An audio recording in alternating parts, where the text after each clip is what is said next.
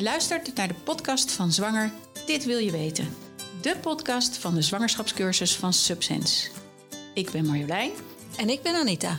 Wij hebben jarenlang als verloskundige bevallingen begeleid.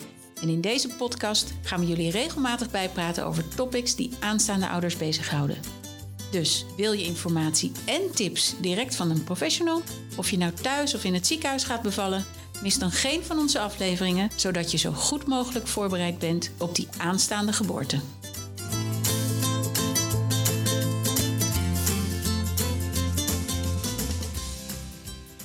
Daar zitten we weer. Ja. In onze ruimte in Beeldhoven. En het is prachtig weer, dus je hoort de vogeltjes heel goed. Dus ja. Als je die hoort, puur natuur. Zo is het. Wij zijn hier met z'n drieën vandaag. Namelijk te gast is Laurie van der Sluis. Zij is verloskundige in Utrecht. En welkom Laurie. Ja, dankjewel. Kun je iets meer vertellen over waar je werkt, hoe lang je werkt? Ja, met zeker. Ja, hoeveel mensen? Met hoeveel mensen, ja. Ik werk bij verloskundige praktijk Breedstraat in Utrecht. En daar werk ik nu sinds 2015. Eerst als waarnemster een paar jaar gewerkt. En sinds 2017 ook echt in de maatschap gegaan. Dus ik ben praktijkhouder. Met heel veel plezier. Hele leuke collega's. We zijn met een team van 7 vaste verloskundigen. We hebben nog 2 fijne waarnemsters. Een manager, echoscopisten. Dus het is al met al best wel een team. Echt een grote praktijk. Ja, klopt. Ja, dat is alles bij elkaar wel groot. Maar heel fijn. En we zijn net verhuisd ook. Dus we hebben een mooie nieuwe locatie. En niet meer in de Breedstraat dan? Nee, we heten nog wel Breedstraat. Ja. Maar we zitten nu op de Bootstraat. Dus dat is vlakbij. Ja. Maar goed, de praktijk bestaat al zo lang dat we dachten we laten de naam maar heel even voor staan en dus vandaar. Ja, leuk. Yes. En je bent hier natuurlijk met een speciale reden. Wij hebben haar gevraagd. Ja, precies. Omdat jij best nog wel eens wat badbevallingen doet. Klopt. Wij hebben in de cursus altijd over verschillende mogelijkheden om te bevallen. Sowieso over verschillende houdingen die je kunt aannemen in de ontsluiting. Dat is goed en dat bevordert misschien de ligging van de baby of het kan de ontsluiting bevorderen. Maar ook tijdens het persen hoef je niet per se in bed te liggen. Nee, absoluut niet. Zeker, klopt. Ja. Dus jij doet nog wel eens een badbevalling. Ja, zeker. Ja, dus veel mensen bestempelen als de ouderwetse klassieke ligging. Rugligging is natuurlijk niet zo. Hè? Van nature bevallen vrouwen niet zo. Is een beetje na de 19e eeuw eigenlijk komen opzetten. Omdat er gewoon veel meer technisch mogelijk was. En zorgverleners het eigenlijk beter moesten zien. Hè? Er beter bij moesten kunnen. Dus toen is de rugligging eigenlijk opkomen zetten. En ja, nog steeds zie je eigenlijk dat toch veel mensen, vrouwen, bevallen in de rugligging. Maar is zeker niet wat moet en eigenlijk ook niet wat ideaal is. Dus je hebt inderdaad de badbevalling. En dat is natuurlijk ontzettend prettig om verschillende redenen die ik zo nog even kan vertellen. Ja. Maar ook omdat je natuurlijk heel makkelijk van houding kan wisselen. Ja, je bent een beetje gewichtloos. Precies. Ja, dat bad draagt je in principe. Ja. Dus dat is lekker. En los van het bad zijn er op het droge, zoals wel eens gezegd wordt, ook best wel veel verschillende houdingen die je aan kan nemen. De niet-rugligging, dus dat is dan verticaal. Hè? Dus staan kan, zitten kan op een baarkruk of gewoon op je hurken. Dat is wel wat zwaar. Maar je kan ook bijvoorbeeld op je zij liggen. En je kan ook op handen en knieën zitten. Je bedoelt niet in het bad, maar op het droge. Op het droge. Dat snap ik. Ja, precies. He, dus er is best wel veel mogelijk. Maar het is goed als je ook weet van die opties. En dat ook kan uitproberen. Hey, en je zei, je eindigde met handen en knieën op bed. Dus dan ga je op bed op handen en knieën. Exact. Ja, op bed op handen en knieën. Dat is ook niet zo pijnlijk voor je knieën natuurlijk als je op een zacht bed zit. Ja, maar dat zou je natuurlijk ook in bad kunnen doen. Absoluut. Ja, dus in bad is het inderdaad, gaan mensen soms toch een beetje half op de rug, half zittend nemen ze een houding aan. Maar ook zeker op handen en knieën. Dan moet het water wel hoog genoeg staan. Hè? Want het mag niet zo zijn dat het kindje geboren wordt en eerst door een klein stukje lucht valt voordat het in het water plotst. Nee. Nou, daar gaan we het zo nog even over hebben. Ja. Dus dat. Oké. Ja, leuk. Badbevallingen, als mensen dat wel eens opperen, mijn eigen ervaring is dat mensen denken, bij de eerste wee ga ik in bad zitten en daar blijf ik in. En vaak zit die man er nog bij. En als je dan als verloskundige binnenkomt, dan nodigen ze je nog net niet uit om er ook nog bij te komen. Ja, ik heb het wel eens meegemaakt. Ja, dat soort verhalen. Maar dan denk ik, dat is best wel een lange periode dan in bad. Oh, hoe maak jij dat mee? Ja, nee, helemaal mee eens. En dat is ook zeker niet wat ik zou aanraden als je in bad wil bevallen. Dus wat wij vaak zeggen is van ga pas in bad eigenlijk als je echt in het actieve stukje van de ontsluiting zit. Dat is vaak vanaf een centimeter of 4, 5. Met hele regelmatige weeën. Dat is een goed moment om erin te gaan. Wat we vaak zien als je inderdaad te vroeg in bad gaat. Dus bij de allereerste wee, wat jij ook zei. Is dat die weeën ook een beetje inkachelen. Ja. Eigenlijk ontspan je dan te veel. Tussen aanhalingstekens. Dus dat is zeker geen tip om dat te doen. Dus ga er niet te vroeg in. En als je daar eenmaal in zit, is het best wel eens een idee om bijvoorbeeld na 2 uurtjes er weer eens uit te gaan. En ook even bijvoorbeeld gaan plassen. Het is ook belangrijk dat je blaas leeg is. Ja. Maar ook om heel even weer iets anders te doen. Van houding veranderen. En als je dan later weer terug wil in bad, dan heeft dat weer wat meer effect dan als je er aan 1 stuk door in blijft zitten. Precies. Ja, precies. En ik denk dan ook aan mezelf. Als ik in bad lig, vind ik heerlijk. Maar dan na een uurtje heb ik het wel gehad. Ja. En dan los ik altijd een beetje op. Dan krijg ik zo'n rimpelhuidje. Ja, maar en, dat heb je toch ook. En het bad wordt koud, hè? Ja, dat ook. Ja, klopt inderdaad. Nou ja, het bad wordt koud. Dat is tijdens een bevalling wordt dat altijd keurig in de gaten gehouden qua temperatuur. Tuurlijk. Ja, dus dat is, en dat kan ook een beetje bijgevuld worden, wat dan ook. Rimpelhuidje, ja zeker. Dat komt ook voor als je aan het bevallen bent. Ja, en als je het gehad hebt, kijk, het bad staat er. Je kan er natuurlijk ook uit. Je hoeft er niet heel een bevalling in te zitten. Dus het is eigenlijk, net als alle andere dingen die je tijdens een bevalling in kan zetten, iets om te gebruiken, maar ook om weer even uit te gaan of iets anders te doen. Dus het is niet een gegeven dat je er natuurlijk heel de tijd in blijft zitten. Nee, dat is vaak wel een misvatting van mensen. Dat je, ik ga in bad bevallen. Dat staat daar en daar ga ik dus nu ook in. Ja. De hele tijd. Ja. En over misvattingen, ik denk, is het niet een hele heisa, zo'n bad? Een hele heisa. Qua logistiek bedoel je dan? Bijvoorbeeld. Nou ja, kan iedereen bad huren. Want je doet het niet in je eigen bad. Nee, dus dat is een goed punt inderdaad. Als je ben in mijn eigen bad bevallen. Oh ja, nou, ik moet eerlijk zeggen, ik doe het ook wel eens in een gewoon bad. Ja. Een lichtbad hebben we het dan over. Hè? Als het bijvoorbeeld heel snel gaat. Ja. Wat daar niet ideaal aan is. Kijk, eigenlijk om veilig in bad te bevallen moet er een zorgverlener aan alle kanten bij kunnen. En als je het voordeel echt van een bad wil hebben dat je ook goed van houding kan wisselen, dan heb je echt een bevalbad nodig. He, dus dat is vaak een rond opblaasbaar bad, waar je de ruimte hebt om vrij te bewegen. En de heisa noemde jij, ik zat even te denken, wat was de vraag? Heisa, nou ja, goed, het ligt er een klein beetje aan. Veel mensen in Utrecht bevallen niet thuis. Dat is 10% ongeveer die wel thuis bevalt. In het ziekenhuis wordt het bad voor je opgezet. Dus die heisa valt vaak wel mee. Ja. En inderdaad, als je toch thuis bevalt, dan moet het even opgezet worden. Maar in de praktijk is dat natuurlijk een heerlijke taak die een partner kan doen. Ja. En ook fijn om wat om handen dan te hebben. Dus, maar goed, het is wel even, je moet zorgen dat je goede spullen hebt, dat het opgezet wordt, dat klopt.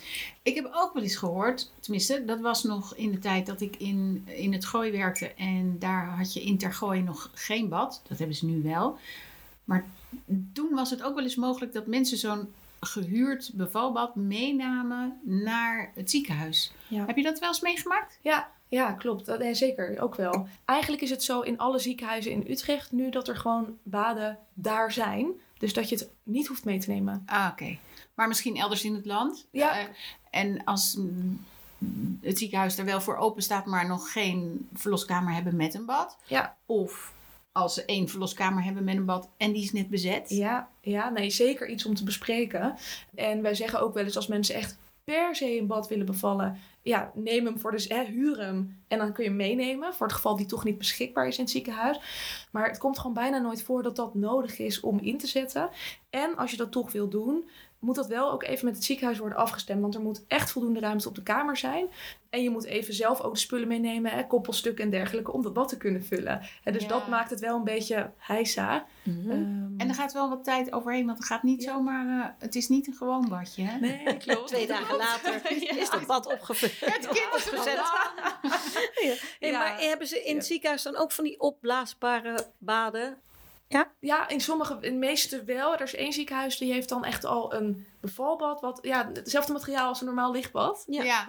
Dus dat is een hardbad. Ja, dat is gigantisch. Dat is een soort bizar. Ja. Als je wel eens naar de sauna gaat, zeg maar, als je zo'n gigantisch bad instapt, dat hebben ze daar. Ja. Dat is prachtig. Dus ik moet zeggen, niet eens zo heel makkelijk om dan nog bij iemand te komen, dat het zo'n groot bad is. Nee, dat is ook, ja. Moet je wel eens in bad stappen? Niet stappen, dat heb ik nog nooit gedaan. Maar wel eens er half in duiken. Dat is erg. Neem je duiken? Ik word wel eens nat, laat ik het zo zeggen. Ja, want dat is ook iets, hè. Want ja, je handschoenen, even praktisch, hè. Je handschoenen zijn maar tot hier. Die doe jij vrolijk aan. Maar in het bad lopen die zo aan de binnenkant vol. Ja, klopt. Ja. Heb je niet speciale handschoenen? Ik heb speciale handschoenen. Nou ja, die heb ik ook wel eens. Maar ik heb ook wel eens tot daar erin gezeten. Ja, nee, klopt helemaal. Kijk, wat ik vaak aandoe is een handschoen. Die loopt eigenlijk helemaal... die loopt tot mijn oksel. En ik heb een soort lus loopt dat nog over mijn hoofd heen. Ook nog. Dus ik zit dan... En het ziet er ook echt uit alsof je een soort van veearts bent. Afschuwelijk. Ja. Werkt vaak wel goed. Maar als je echt eventjes diep het bad in moet... kan het alsnog zijn dat daar wat water in loopt. Dus... Het lukt inderdaad niet altijd om helemaal droog te blijven. Ik vind het zelf niet zo erg, maar ja. Nee, maar dat is ook zo. Maar als verloskundige ben je natuurlijk heel veel gewend. En, en dat doe je gewoon. Maar ik had er altijd... ik weet niet of dit erin moet. Ja, maar... Ga door. Wie weet. Sappige verhalen. Er wordt ook altijd een schepnetje meegeleverd. Ja. En dat is niet voor niks. Nee, nou dit moet er wel in. Dat is goed voor mensen om te weten. Ja, zeker. Ja. En dat zit er ook, als je een bad huurt, zit dat er ook bij, hè? Het schepnetje. Ja, nou goed, weet je, de meeste vrouwen hebben verlies wat ontlasting tijdens de uitdrijving voornamelijk. Hè? Dus als het kindje wat lager komt en op het laatste stukje van de darm drukt. En dat komt in het bad. Dat klopt. Maar het is meestal zo dat dat ook netjes bij elkaar blijft. En dat je dat er heel makkelijk kan uithalen. Oh, fijn. Dus, ik zou het niet laten daarvoor. Nee. En weet je, de kraamzorg of wij halen dat altijd heel discreet weg. Je merkt daar zelf niks van. Maar dat klopt. Daar is het schepnetje. Dus zou je dan zeggen van joh, neem een micro voordat je gaat met een centimeter of 4? Nou, het mag, maar wij adviseren dat eigenlijk niet. Want even het maakt voor de luisteraars, een microlax is een soort klisma. En dat is een klein tubetje met vloeistof wat je eigenlijk in je anus kan spuiten, waardoor je aandrang krijgt. En dan zou je voor de bevalling eventueel al je ontlasting kwijt zijn. Ja, dat klopt. Jij zegt net... Dat is helemaal niet nodig. Nou, het mag, maar we doen het eigenlijk niet standaard. En daarbij is het vaak ook wel zo dat ook al in een eerste stuk van ontsluiting... mensen natuurlijk al vaak naar het toilet moeten... omdat de darmen zich leegmaken. Dus het is ook heel vaak zonder ontlasting in bad, hoor. Dus dat is iets. Maar it happens. Ja, maar goed, als iemand dan gaat persen in bad... Kijk, ik kan me heel goed voorstellen wat de voordelen zijn van een badbevalling... tijdens de ontsluiting. Hè? Ja. Tijdens de ontsluiting heb je weeën. Nou ja, en het enige wat je kan doen... is daar maar doorheen zien te komen. Ja. Hè? Je kunt niet zoveel doen. Nou, dus warm water ontspant. Warm water zorgt dat de pijn minder ervaart. Maar wat is nou het voordeel om je baby daadwerkelijk in het water geboren te laten worden? Ja, dat is een goede vraag. Nou kijk, er zit sowieso een voordeel in voor het kindje zelf. Hè? Want je kan je voorstellen dat de overgang van het vruchtwater op lichaamstemperatuur naar badwater op ongeveer lichaamstemperatuur een hele geleidelijke overgang is. Hè? En kindjes krijgen een ademprikkel en starten op het moment dat hun hoofd koud wordt. Want dat is een prikkel die tot ademhalen stimuleert. Maar als ze natuurlijk vanuit de baarmoeder in dat warme water komen... dan hebben ze die prikkel nog niet. En dat is ook wat leuk is om te zien dan. Kindjes hoeven dus ook niet meteen boven water gehaald te worden. Hè, soms zie je dat ze onder water hun ogen open doen... al een beetje om zich heen kijken. Nou, dat is hartstikke bijzonder. Mm-hmm. Nou, op een gegeven moment denk je van... nou, laten we ze toch maar boven water halen. Dat doe je dan ook. Dan krijgen ze die ademprikkel en gaan ze huilen. Maar veel minder dan als ze bijvoorbeeld op bed worden geboren. Dus omdat die overgang zo rustig is... zie je dat die kindjes ook rustiger zijn... eigenlijk meer relaxed geboren worden.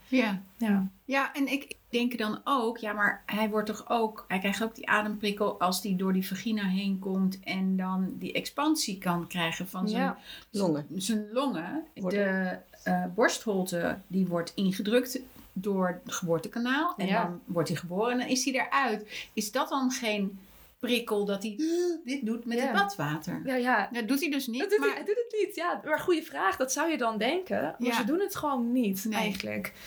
Ja, dus en er is natuurlijk ook heel veel onderzoek naar gedaan. Hè? Hoe veilig is een badbevalling? En daar is niet uitgekomen dat het onveilig is. Absoluut niet. Nee, het is sowieso veilig. Hè? En kijk, het is wel zo bijvoorbeeld... en dat gaat dan meer over het stukje erna... En dat moet ik wel zeggen. Ik denk dat trouwens elke verloskundige praktijk dat anders doet. Maar ik bespreek natuurlijk even vanuit mijn ervaring. Het stukje erna, dus dat als je wat bloedverlies krijgt en de placenta moet nog komen. Dat vind ik persoonlijk is wel echt veiliger om uitbad te doen. Ja. He, want het is eigenlijk niet goed te doen om echt bloedverlies in te schatten in een bad. Daar zijn wel wat trucjes voor. Maar we weten dat zelfs als het niet in bad is, bloedverlies inschatten heel vaak onderschat wordt. He, dus in bad, ongetwijfeld ook. Dus qua veiligheid, als we het dan daarover hebben, zou ik voor dat stuk zeker zeggen om eruit te gaan. En dat laatste stukje in de geboorte van de placenta op bed te doen. Ja. Maar verder inderdaad voor de geboorte van een kindje, ja, het is veilig. Dus het gaat goed eigenlijk. Ja. Nou ja, en wij zeggen altijd warm water. Een washandje met warm water tegen je perineum leggen. Ja. Want warme spieren rekken beter. Dus ook denk ik dat je minder scheurtjes hebt. Ja, dat is wel het vermoeden in ieder geval. Het vermoeden, want het komt niet uit het onderzoek, hè? Als we het dan specifiek over de badbevalling hebben, nee. Volgens mij, wat ik er een beetje zo ook even weer over heb uitgezocht, is het niet zo dat het heel hard is bewezen dat je nou minder scheurtjes krijgt. Wat wel natuurlijk zo is en wat ook het doel is van zo'n warme washand, is meer comfort. Ja. Hè, als dat weefsel heel erg op rek staat, dan leg je ook die warme washand er tegenaan, dat het gewoon echt prettig is, omdat het een vervelend gevoel is. Ja. En in een bad heb je dat automatisch al. Dus dat is ook een voordeel van het persstukje in bad te doen. En heb jij ervaring dan misschien wel het idee dat je minder kans hebt op een scheurtje? Want ik hoor dat wel dan om me heen. Terwijl het is niet hard bewezen. Ja, vind ik. Wat denk jij? Vind ik moeilijk. Ja, misschien. Ik vind het moeilijk. Ja, maar goed, iedere bevalling is natuurlijk anders. Ieder kindje ligt anders. Maar hoe zit het met het beoordelen van het perineum? En daarmee bedoelen wij, we kijken als verloskundige altijd naar de onderkant. Hè, want als de baby bijna geboren wordt, het hoofd staat en millimeter voor millimeter wordt het hoofd geboren, dan kijkt de verloskundige altijd goed. Nou, hoe rekt dat weefsel mee? Laten we de baby niet te snel geboren worden. Maar hoe kijk je dan met dat water, wat toch een hele andere blik geeft op de hele zaak? Ja. Hoe hou je dat dan in de gaten? Of laat je dat dan maar een beetje? Omdat je vertrouwt op de natuur. Niet helemaal. Nee, kijk, het is sowieso natuurlijk belangrijk dat ook in bad het niet te snel gaat. Hè? Omdat weefsel even de tijd te geven om mee te rekken. En wat in een badbevalling, en dat is eigenlijk bij elke bevalling, maar ook bij een badbevalling gewoon belangrijk is dat je een heel goed contact bent met de mevrouw die aan het bevallen is. Hè? Dat je goed kan communiceren, dat ze je goed kan horen ook. Nee, dus wat ik vaak doe zelf, is dat ik wel kijk, en dan kan ik niet het perineum zien, dus dat stukje huid tussen vagina en anus. Maar ik zie gewoon hoe snel het hoofd groter wordt. Hè? Ja. Dus hoe snel het komt. En op basis daarvan geef ik hele duidelijke zuchtinstructies. Ja, en eigenlijk in die zin, je kan het niet langzaam genoeg doen. Als dat kindje in goede conditie is en je hebt geen haast, dan kun je dat hoofd zo langzaam mogelijk geboren laten worden. Dus dan is dat ook niet zo heel moeilijk. Nee. Om dat op die manier te doen. En nog een vraag. Want papa die staat als je op je rug ligt bij het hoofdeinde. Ja. En nu bij de kruk zit hij achter de vrouw. Hè, op een stoel. Dan steunt hij zijn partner echt. Of ik zeg papa. Maar het kan natuurlijk ook een dame zijn. Dat maakt niet uit. De partner. Gaat hij er wel eens mee in bad? Zodat hij of zij daarachter zit? Nou, eigenlijk gaan partners niet heel vaak mee in bad. Het mag absoluut wel. Dat gezegd hebben we heel fijn als ze zwemkleding aandoen. Ja. Ja, we hadden ook wel eens gehad dat niet gebeurt. En dat is wel een beetje oncomfortabel. Dus dat is even de tip voor de partner. Als je in bad wil, helemaal prima. Maar doe wel iets van de zwemkleding aan. Als partners, even kijken, bij een badbevalling wat ze meestal doen, is dat ze ook toch achter de vrouw gaan zitten. He, dus die hangt soms een beetje naar achter op zo'n badrand, zo'n zachte badrand. Partner gaat er dan achter zitten en kan haar in die zin is heel dicht bij haar. Ja. Als een partner in bad gaat, zit hij er niet vaak achter. Maar wat hij wel vaak doet, is dat hij juist voor haar gaat zitten. Even van de situatie uitgaande. Dat zij een beetje half zittend. Zodat hij een beetje... Ja, zodat hij voor haar zit, dan kan hij haar zien. Maar als het kindje geboren wordt, kan hij het kindje pakken. Ja. En dat is mooi. Ja. Ja, dus, maar dat gebeurt niet heel erg vaak, moet ik zeggen, hoor. Partners vinden dat spannend vaak. Ja. En vinden het ook fijner om uit bad te blijven. Maar het mag wel als er voldoende ruimte is in een bad. Nou, hey, als je dus nu deze podcast luistert als partner, is wel een goede tip. Ja. Want ik heb ook op sites gezien over badbevallingen dat je verschillende maten baden kunt huren. Dat klopt. Dus dan zou je dus ervoor kunnen kiezen om een grotere maat te kiezen, waardoor je met z'n tweeën. En ook nog leuk, denk ik, heb ik niet van mezelf. Maar dat je het bad later nog eens eventjes kunt gebruiken om en famille in bad te gaan zitten. Oh, ja. Ja, je houdt het wat langer. Ja, dan hou je het gewoon wat langer. Ja. Dan moet je het water weer verschonen en zo. Ja, schat, natuurlijk. Ja, maar je zegt net, dat duurt even hè, voordat je zo'n bad opzet. Maar die baden in het ziekenhuis hebben een standaard formaat. Ja, die hebben een standaard formaat. Die zijn niet altijd heel groot. Dus het is goed om even te informeren, inderdaad, bij je verloskundige, hoe groot die baden zijn en of een partner eventueel daarin zou kunnen. Dat is goed om even te bekijken, want het is wel een goede tip van zo'n groot bad. Dat klopt wel, die heb je wel nodig dan. Ja. Zou je zeggen, neem altijd maar dat grote bad? Als je wil dat de partner erbij komt. Maar ik zou het niet altijd nemen, nee. Als in, ik had pas precies deze discussie met een goed vriendinnetje van mij. Die is binnenkort uitgerekend, die is zelf verloskundige. En die was ook aan het twijfelen wat ze zou doen. Maar in een kleiner bad, als er toch geen partner bij hoeft, dan heb je die randen wat dichterbij. Ja, kun je wat meer afzetten, wat meer klein, zeg maar, wat knusser, wat meer, ja. Dus dan zou ik voor het kleinere bad gaan. Okay. Ja. Als hij er toch niet bij komt. Nee, ja. Nou, dus iedereen zijn zwembroek mee. En in bad bevallen, hè? Ja. Ik denk vind jij het leuk om een... Ja? Kijk, vind je het leuker dan een gewone bevalling? Want je bent zo enthousiast. Ja, dat zie ik ook. Nee, ik vind het niet per se leuker dan een gewone bevalling. Nee, weet je wat ik er leuk aan vind? En dat is ook, dat hebben we nog helemaal niet besproken, maar überhaupt bij andere bevalhoudingen. Ik vind het gewoon heel erg belangrijk dat die vrouw in een houding is die heel goed bij haar past. En in een bad heb je best wel de mogelijkheden om dus dat te proberen. Hè. En ze heeft ook veel meer, doordat ze wat we net zeiden, door dat water wat extra ondersteuning heeft, kan dat makkelijker, is comfortabeler. Maar wat ik gewoon heel mooi vind aan een badbevalling, is dat je met je pootjes ervan afblijft. Dat is gewoon zo gaaf. Ja, je staat met je handen op de rug. Ze doet het echt, en dat doet ze altijd al, maar je staat nog meer gewoon te coachen vanaf een klein afstandje. En dat zet die vrouw gewoon wat meer, geeft haar iets meer kracht en wat meer... Ja, en dat is altijd in haar kracht. Het is haar bevalling. Het is haar bevalling, ja. En dat is altijd zo, maar hierbij wordt het nog wel duidelijker. En dat is mooi. Het is mooi dat je het zegt, want je moet het ook kunnen als verloskundige met je handjes op je rug een bevalling nemen. Zeker. Je moet het durven. Nou, dat bedoel ik, Ja, maar kijk, het feit dat ze in ziekenhuizen ook dit soort baden hebben, betekent dat het gewoon, dat het en veilig is en dat men er gewoon best vaak gebruik van maakt. Absoluut. Maar als ik dit dan zo hoor en ik zie het vuur in jouw ogen, dan denk ik, waarom bevalt niet iedereen in bad? Ja, omdat er ook mensen zijn, en dat weet je eigenlijk pas tijdens zo'n bevalling, die erin gaan zitten en het helemaal niet lekker vinden. Nou ja. Ja, dat kan ook. Het is wel warm. Hè? En daarom gaan mensen er ook vaak uit tussendoor. Het is wel warm. Hè? En als je van jezelf überhaupt al niet lekker vindt om in bad te gaan, kan het zomaar zijn dat tijdens een bevalling je het ook helemaal niet fijn vindt. Maar hoe warm is dat water? 37 graden ongeveer. Ja, dat moet wel. Ja, hetzelfde. Hè? 37, 38 graden. En hoe hou je het echt op temperatuur? Zit er een thermometer bij? Ja, die wordt soms bijgeleverd inderdaad. Zo'n thermometer die er een beetje zo in drijft. En anders, ik moet zeggen, we doen het ook gewoon vaak op gevoel en op basis van wat die vrouw lekker vindt hoor. Zo met je elleboog zo. Ja, even voelen. Zoals mijn oma dat heeft. En dan ga je dan met emmertjes sjouwen? Of, nee, je hebt maar goede vraag. Nee, je hebt gewoon van die slangen en van die koppelstukken. En ik ben niet over de naam vergeten, maar in ieder geval een systeempje waarmee je water weg kan laten lopen en het ook weer terug kan laten lopen. Hey, en nog wat. Oude huizen. Hè? Je gaat, goed punt. En dan, want ik bedoel, het is denk ik toch 1000 kilo of zo. Wat je... Ja, moet je niet doen. Nee, dus als je thuis wil bevallen, dan moet je even goed onderzoeken wat de draagkracht van je vloer is. Ja, ik zou niet aanraden in alle oude huisjes in Utrecht om daar zomaar in bad te gaan bevallen. Nee, maar goed, dan heb je altijd de optie om naar een ziekenhuis te gaan en daar te doen. Hè? Dus je kan altijd. Ja.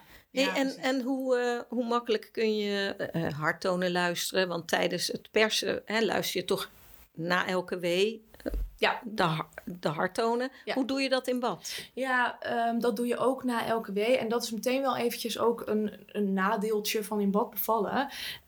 Het ligt een beetje aan de houding waar je in zit. Maar wij kunnen niet er altijd heel erg goed bij om die harttonen te horen. Dus het kan soms zijn tijdens de uitdrijving bijvoorbeeld, tijdens het persgedeelte, dat na elke wee een vrouw toch even iets anders moet gaan zitten of een klein beetje naar boven moet komen.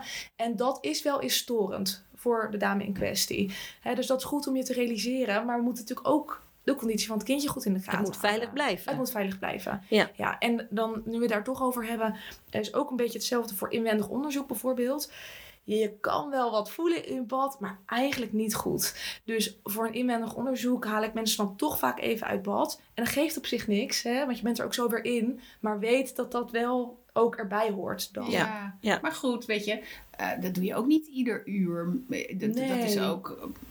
En je ligt dus ook niet de hele tijd in bad. En je moet er ook uit om even te plassen. Precies. En even de houding. En wij zeggen altijd, het is prima eventjes van houding veranderen. Zeker. Bekken even bewegen. Kan het kindje weer de kans krijgen om naar beneden te zakken? Absoluut. Ja, maar nu, je kunt een heel leuk plannetje hebben van ik ga in bad bevallen en ik ga het zo doen en zus en zo.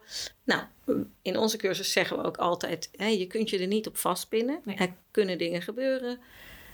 Ja. Er is geen plan. Hè? Het gaat zoals de natuur het wil. Ja. Het kan medisch worden. Het kan medisch worden, ja zeker. Dan moet je je bad uit, neem ik aan. Ja, dat verschilt per indicatie en per ziekenhuis. Maar vaak wel. Ja, vaak wel, dat klopt. Ja. Dus het registreren van de baby met zo'n CTG... Ja. Kan niet in bad? Nou, er zijn wel CTG-apparaten waarbij dat wel kan. Een draadloos CTG. In een diakonessenziekenhuis bijvoorbeeld wordt dat wel gedaan. Die moet dan ook maar net beschikbaar zijn. Hè? Dus ik zal niet zeggen dat dat altijd kan. Maar het is inderdaad wel vaak ook zo dat je toch uit bad moet. En dat heeft ook mee te maken. Hè? Een medische indicatie kan ook zijn dat je pijnstilling wil. Ja, met een ruggenprik kun je niet in bad. Dus het verschilt gewoon heel erg per situatie. Maar het kan vaak betekenen dat er toch... Nee, dat je op bed moet of schoengeven. Ja. Uit bad in ieder geval, ja. Maar goed, een draadloos CTG zou eventueel mogelijkheid zijn. Ja. Over dat draadloze CTG, daarmee kun je dus ook op de kruk bevallen, eventueel. Ja, maar met een niet draadloos CTG in principe ook. Op de kruk. Ja. Ja. Ja, in principe wel. Kijk, ik denk voornamelijk bij verschillende baringshoudingen, even los van het bad, dat dat het heel vaak meespeelt wat de ervaring van de zorgverlener in kwestie is. Ja. Als jij nooit een krukbevalling doet, dan ga je dat niet voorstellen. En een bevallende vrouw, tenzij ze daar zelf gewoon goed over heeft nagedacht... of een bepaalde wens heeft, zal dat ook niet in het heetst van de strijd gaan voorstellen. Dus ik denk dat je daarin ook afhankelijk bent soms... van wie staat er op je kamer. Ja. Maar ik denk dat het wel goed is om bijvoorbeeld als je bevalwensen opschrijft... gewoon wel daarin te zetten van... nou, dit zou ik wel willen proberen... om in ieder geval de aandacht ook daarvoor te hebben. Ja, maar daar zeg je wat. De hulpverlener moet dan ook wel eens overtuigend zijn. Joh, probeer het even. Je wilde dat zo graag. Dat klopt, ja. Want heel vaak... Ik heb ook meegemaakt. Ja. Dan zeiden ze... ik wil graag op de kruk bevallen. En dan lagen ze eenmaal op hun rug. En dan dachten ze... nou, laat mij alsjeblieft liggen. Doe normaal. Ja. En dan moest je als hulpverlener echt zeggen van... joh, nee, we gaan het even proberen. Ja, want, hè? Ja. Maar zo'n kruk ziet er ook niet heel erg... aanlokkelijk uit. Hè? Nee, dus dan denk je, moet ik op dat dingetje gaan? Ja. Wij zetten hier de mensen ook op de kruk. Om het toch maar even te proberen. Heel goed. Ja, het ziet er een beetje middeleeuws uit bijna, toch? Beetje zo, ik weet niet. Het ziet er niet uit. Nee, dat klopt. Het ziet er niet zo comfortabel uit. Heel laag in elk geval. En hard. Ja, je moet ook echt goed op die randen gaan zitten. Hè? Dat is soms wel heel even testen. Ja. Maar wat jij zegt klopt ook hoor. Is dat het inderdaad ook als jij maar aan het bevallen bent... wil je ook niet zo graag van houding wisselen. En is het ook... En dat wou ik nog zeggen. Kijk, je kan... Ik bedoel meer met in die geboortewensen... bedenken wat je zou willen proberen. Maar eigenlijk weet je zeker ook met een persfase... pas tijdens de bevalling wat werkt en wat je fijn vindt. Ja, tuurlijk. Dus dat is altijd uittesten en proberen. Ik ga soms al 3 keer van houding wisselen tijdens een persfase... om verschillende redenen. Maar ook omdat je soms even kijkt is wat werkt. Ja. Nou ja, maar wees ook, zeker bij een badbevalling, wees ook niet teleurgesteld als je het bad alleen gebruikt hebt, bijvoorbeeld om te ontsluiten. Nee. Dan heeft het zijn functie toch gehad eigenlijk. Ja. Denk ik dan. Ja, zeker. Ja. Zeker. En voor de ontsluiting helemaal. Want we weten met badbevalling, hè, ontsluiting gaat sneller. Ja. Dus dat is een gigantisch voordeel wat je al hebt, absoluut. En je hebt toch minder het gevoel van ongemak in je buik. Hè? Want als je ongesteld bent, bijvoorbeeld, dan gaan mensen ook vaak even in bad. Ja, of een warme douche. Lekker even ontspannen, warme douche. Ja. Dus dat is ook een voordeel. Ja, dus zeker. Ja. Heb je zelf nog dingen die we vergeten zijn te bespreken? Nou, wat ik nog wou zeggen, misschien, ik weet niet hoe relevant dat eigenlijk is, maar voor de partner hadden we het ook even net al aangestipt, zo'n krukbevalling kan ook voor een partner weer heel fijn zijn. Om ook die partner er even bij te halen, want het verschil tussen naast een bed bij iemands hoofd staan of echt achter iemand kunnen zitten en ook fysiek tot ondersteuning zijn, dat is zo'n groot verschil al gevoelsmatig. Ja. Dus dat wilde ik nog eventjes. Dat doe je echt mee. Nee, maar dan doe je er ook echt toe. Dan ben je niet een lijdzame toeschouwer. Nee, je zit eigenlijk face-to-face en naast elkaar. Je kan je vrouw kruk achter elkaar. Ja, maar goed, dan zij leunt dan op in zijn schoot en dan kun je een lief woordje in haar oren fluisteren. Ja. Of weer oxytocine van. Ja, en oxytocine helpt, hè? Helpt tijdens de bevalling. Nee, wij oefenen het hier ook, hè? Want je ziet het hier, hè? In de ruimte zie je die kruk en dan een stoeltje erachter. Dan zeggen we, nou ga dan eens even zo zitten. Ja. Omdat je het eigenlijk nooit hebt gedaan op die manier. Nee, zeker. En vaak zeggen mensen, oh ja, dat kan me wel voorstellen. Ja. Poepen doe je ook niet in bed. Nee, zeker. En persen is niet meer dan dezelfde richting opduwen. Wat zeg je nou? Doe jij het wel op bed? Ik heb het nog nooit geprobeerd. Nee, dus ja, ik vond het... ik denk dat het voor mensen heel erg informatief is wat we nu allemaal besproken hebben.